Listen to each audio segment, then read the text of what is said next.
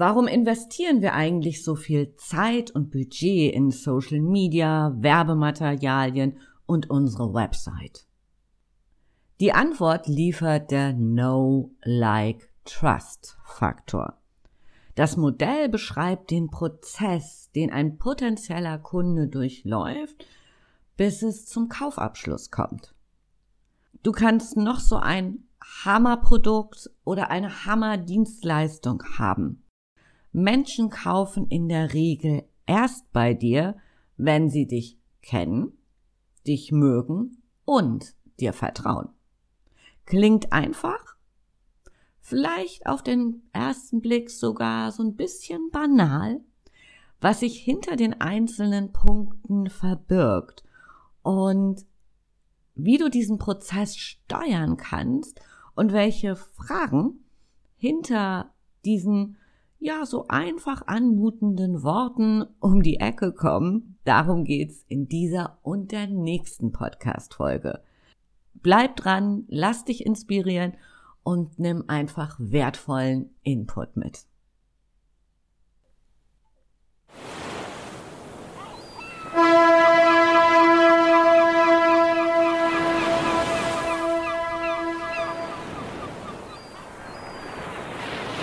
Ahoi und herzlich willkommen bei Rock Dein Business.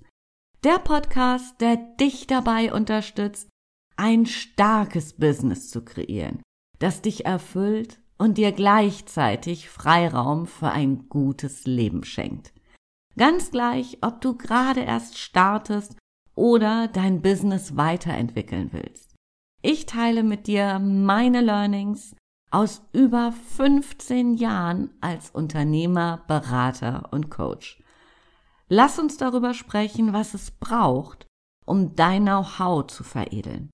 Was du tun kannst, um deine Wunschkunden zu identifizieren, deine Persönlichkeit zu stärken und nur noch Marketing zu machen, das wirklich funktioniert. Mein Name ist Andrea Weiß und ich freue mich, dass du heute wieder an Bord bist. Hier erwarten dich Impulse und das Gewusst wie zu Strategie, Marketing und Mindset-Themen. Los geht's!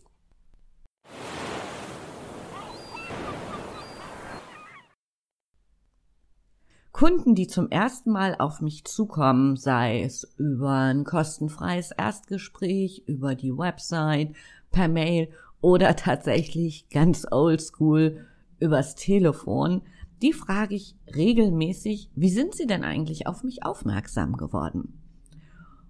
Das liefert mir ziemlich coole Anhaltspunkte, wie, ja, wie mein Marketing funktioniert, was gut funktioniert, was weniger gut funktioniert und was ich vielleicht möglicherweise dauerhaft aus meinem Programm streichen könnte. Aber Vorsicht! Wir sollten da einfach nicht so schnell irgendwie hoppla hopp irgendwie sagen so, boah, hat nicht funktioniert, weil hat jetzt keine schnellen Früchte getragen. Ein Beispiel dazu, was ich tatsächlich sehr, sehr liebe. Es war so Mitte letzten Jahres, da rief mich Christian an.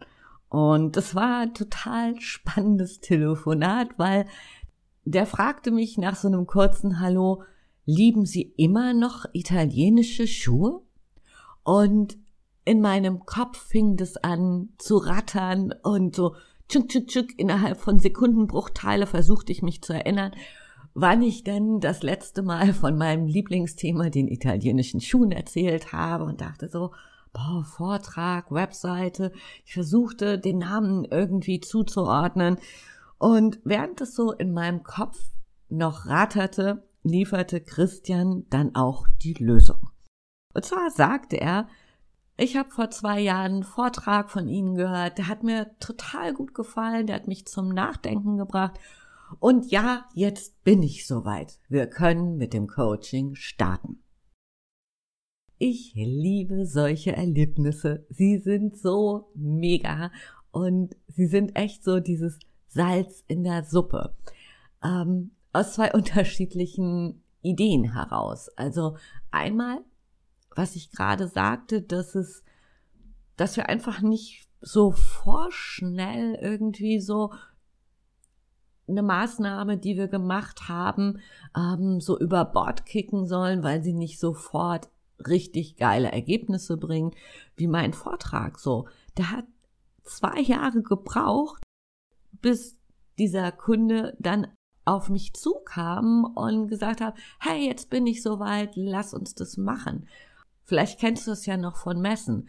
Du hast unfassbar viele Kontakte und manche unterschreiben sofort, manche machen sofort einen Ersttermin und bei anderen dauert es zwei Jahre oder sogar noch länger, bis sie auf dich zukommen, sagen so, hey, ich habe dich da mal erlebt, ich habe sie da mal erlebt und jetzt bin ich soweit.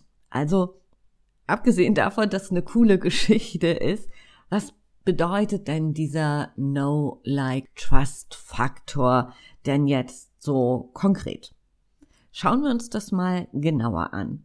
Wenn wir Produkte kaufen oder Dienstleistungen, und damit meine ich jetzt nicht so, so die Dinge, die man mal so eben im, im Vorbeigehen mitnimmt, ähm, das Geschenkpapier, was man dringend noch braucht für den nächsten Geburtstag oder wir haben Hunger und denken so, wow, jetzt, jetzt bitte, ich muss was essen. Und dann greifen wir vielleicht zum belegten Brötchen beim Bäcker um die Ecke. Nicht, dass das jetzt wirklich gesund wäre, ähm, darauf kommt es mir gar nicht an, sondern bei diesen Dingen machen wir einfach keine Entscheidungsmatrix. Wir überlegen nicht hin und her und hin und her und soll ich und soll ich nicht. Wir kaufen das einfach, weil wir es gerade jetzt brauchen oder wollen. Bei anderen Angeboten, nämlich denen, die höherpreisig sind, sieht es schon komplett anders aus. Neues Handy, neuer Laptop, neues Auto. Ja, da machen wir uns Gedanken drüber, weil es geht um ein Investment. Auch wenn wir uns für ein Coaching entscheiden und uns über längere Zeit vielleicht auch binden, ähm, weil es ein Coaching-Programm ist oder ein Membership oder was auch immer, da machen wir uns schon mal einen Kopf drum und nicht normal, sondern da gucken wir sehr genau hin. Und hier wollen wir genau wissen, mit wem wir es denn da bitteschön zu tun haben. Wir folgen dem Anbieter vielleicht auf der Social Media. Wir haben vielleicht einen Vortrag gehört, wie in meinem Beispiel, und die Möglichkeiten sind tatsächlich sehr breit gefächert, je nachdem, in was für einer Branche du unterwegs bist, was dein Angebot ist. Die Aufgabe unter dem ersten Punkt, und da dürfen wir uns echt so richtig ins Zeug legen, wir dürfen als erstes mal Sichtbarkeit schaffen. Und der erste Schritt, bevor wir über dieses Thema Sichtbarkeit auf der Social Media, auf Messen oder weiß der Himmel wo.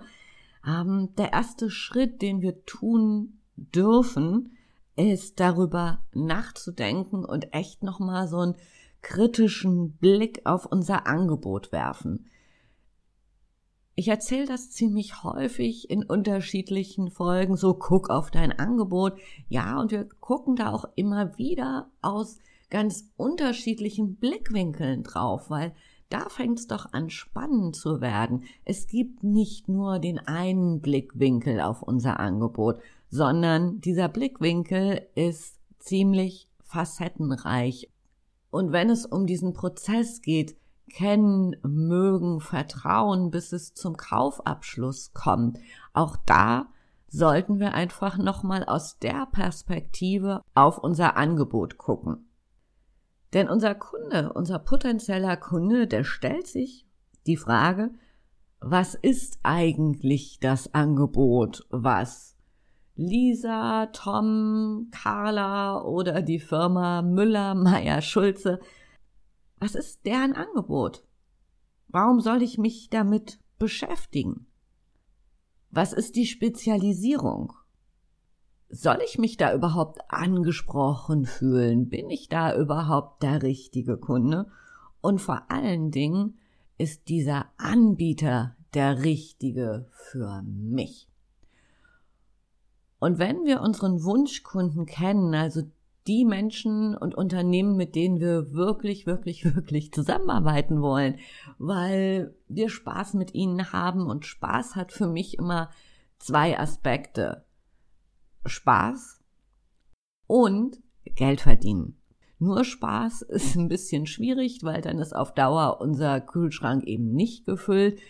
Nur Geld verdienen ist auch doof, weil, ja, weil wir sind ja selbstständig, weil wir Bock auch haben auf, auf das, was wir da tun. Und da geht's eben nicht nur ums Geld verdienen. Wenn du meine letzte Folge gehört hast, wo es darum ging, ähm, den logischen nächsten Schritt zu generieren, also eine Win-Win-Situation zu schaffen, so, auch das gehört natürlich dazu. Okay, ich schweife gerade so ein bisschen ab. Lass uns nochmal wieder auf den Punkt kommen. Also, dein erster Schritt, bevor es um Sichtbarkeit geht, beantworte die Fragen deiner potenziellen, deiner Lieblings- oder Wunschkunden, wie immer du das nennen möchtest. Also für welche Lösung bist du der richtige Anbieter? Das Thema Sichtbarkeit, was danach folgt, ist, wir dürfen Beziehungen aufbauen. Mal so unter uns beiden. Wir sind ja nun tatsächlich so unter uns, ich in deinem Ohr. Wie viel Zeit investierst du, neue Kontakte zu machen? Und wie viel Zeit investierst du in bestehende Kontakte und Kunden? Denn genau hier liegt die Krux. Viele Selbstständige und Unternehmen sind so darauf versessen, neue Kontakte, neue Kunden zu machen, statt die bestehenden Kontakte und auch die bestehenden Kunden wirklich zu hegen und zu pflegen, sie wertzuschätzen. Bestimmt hast du von dieser guten alten Marketingregel gehört, die da besagt, dass es durchschnittlich sieben Kontaktpunkte braucht, bis aus einem kalten Kontakt ein Kunde wird. Wie gesagt, nicht beim Brötchen beim Bäcker um die Ecke, aber wenn du höherpreisig verkaufst, dann braucht es in der Regel schon mehrere Kontakte. Nehmen wir einfach mal Empfehlungen und glückliche Umstände da mal raus. Ein Thema, über das du echt nachdenken solltest. Wie viel Zeit und Begeisterung steckst du in, in die Pflege deines, ich sag mal, Netzwerkes und in die Pflege deiner bestehenden Kunden. Wenn es weniger als 50 Prozent ist, dann stell dir mal die Frage, ob das der richtige Weg für dein Business ist. Nicht nur wegen der guten alten Marketingregel, sondern wenn du mal so zurückschaust über den Weg, den es braucht, wo jemand zum ersten Mal in Kontakt mit dir war, sei es über die Social Media oder wie auch immer, bis zum Kauf. Wenn wir unsere Ressourcen sinnvoll einsetzen wollen, also nicht permanent in so einem Hassel sein wollen von, oh, ich muss neue Kontakte machen für neue Kunden und ba, ba, ba, wenn wir nicht ständig rennen wollen, dann macht es Sinn, darüber nachzudenken, in Kontakt- und Kundenpflege zu investieren, Sichtbarkeit dort zu schaffen. Also einfach mal so zum drauf rumdenken für dich. Lass mich diesen ersten Prozessschritt nochmal zusammenfassen, weil da steckt so unfassbar viel drin. Und viele durchaus mächtige Fragen, die du dir stellen kannst. Also im ersten Schritt mal zu gucken, im ersten Schritt unter dem ersten Schritt des Kennenlernfaktors, wie du dauerhaft Sichtbarkeit für dich und dein Angebot schaffen willst. Und das ist tatsächlich, wahrscheinlich weißt du das auch schon, eher ein Marathon und kein Sprint. Also überleg dir, welche Maßnahmen passen zu dir, ähm, was kannst du langfristig handeln und eine ganz wichtige Frage auch, was lieben deine Wunschkunden? Also es macht keinen Sinn, in, ich habe da neulich mit einer Freundin ganz lange drüber gesprochen, die auch selbstständig ist und die sagt, also ich bin ja nun, wie du weißt, und du hörst mich ja gerade, so ein begeisterter Podcast-Fan. Also ich höre sie selber, aber ich mache eben auch total gerne Podcast.